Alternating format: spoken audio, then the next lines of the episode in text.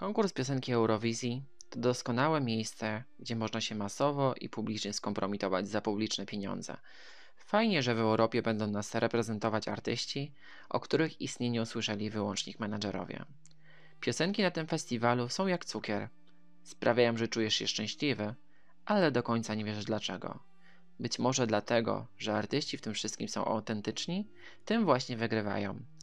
Jednak tak nie jest z reprezentantem Polski z obecnego roku. Brak tu autentyczności. Czuć jedynie grubą, długo naciąganą maskę wykreowaną przez telewizję polską. Tylko po co to wszystko?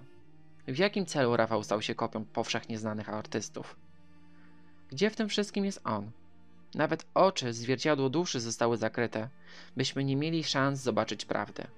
Rafał, jeśli chcesz, żeby świat był autentyczny, to ofiaruj mu swoją autentyczność, a zobaczysz, że i on zacznie zmieniać się wokół ciebie, a ludzie zdanie o tobie.